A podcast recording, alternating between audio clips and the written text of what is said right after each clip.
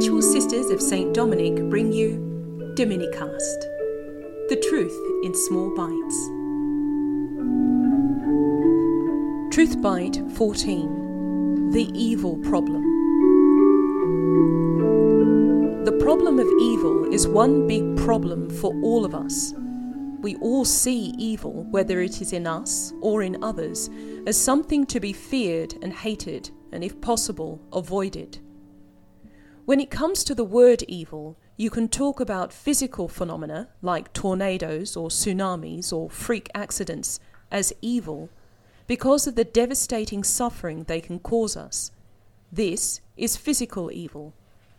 But our usual way of thinking about evil mostly relates to things done by us to each other, intentional things, not just accidental ones. This moral evil is actually a more devastating problem than the physical type. Not all the bad things people do are truly evil. They can do some awful things out of ignorance. They can be coerced into doing bad things too. But evil actions are the ones they consciously choose and plan. Plan to murder, or cheat, or rape, or torture. People can get very angry about the presence of evil in the world. They're dead right to complain that it shouldn't exist. Evil, strictly speaking, is not a thing in itself but an absence, an absence of a goodness that should be there.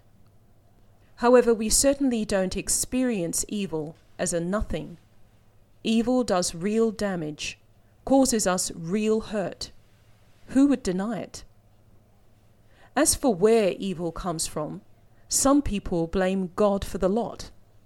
Not just the things the insurance world calls acts of God, like the tsunami or the freak accident but even the evils done by people. How right is this perspective? A few things need to be taken into account here. Firstly, people have free will given to them by the God who created them. They are free to do good or to do evil. Simple. Secondly, people are not perfect little paragons of virtue. They are fundamentally good but they have defects in their very makeup, defects of intelligence and willpower, and a few other things besides.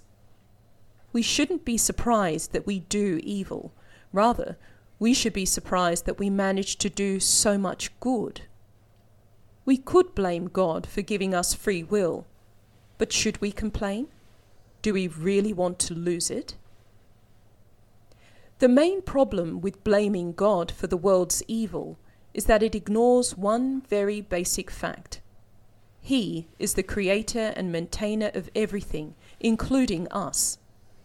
If he is God at all, and not just some inferior little being lurking in the background, he is perfect and infinite and without faults or nasty streaks like ours.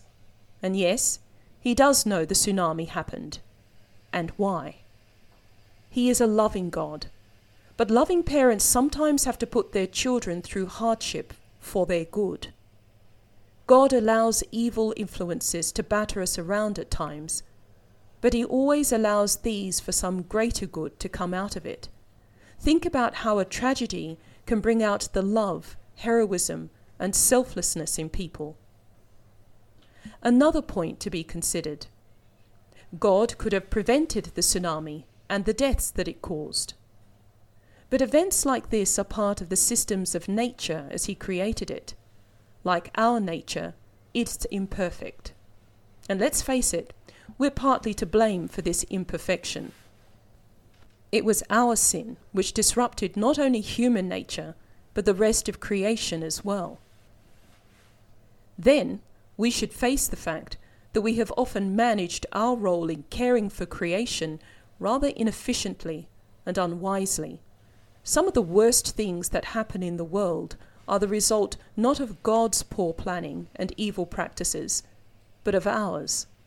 Famines, poverty, pandemic diseases, and social oppression for starters.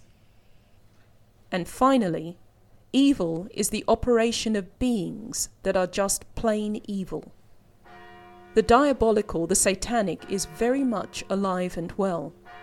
No one disputes the existence of these evil persons, and apart from their followers, most people fear their power.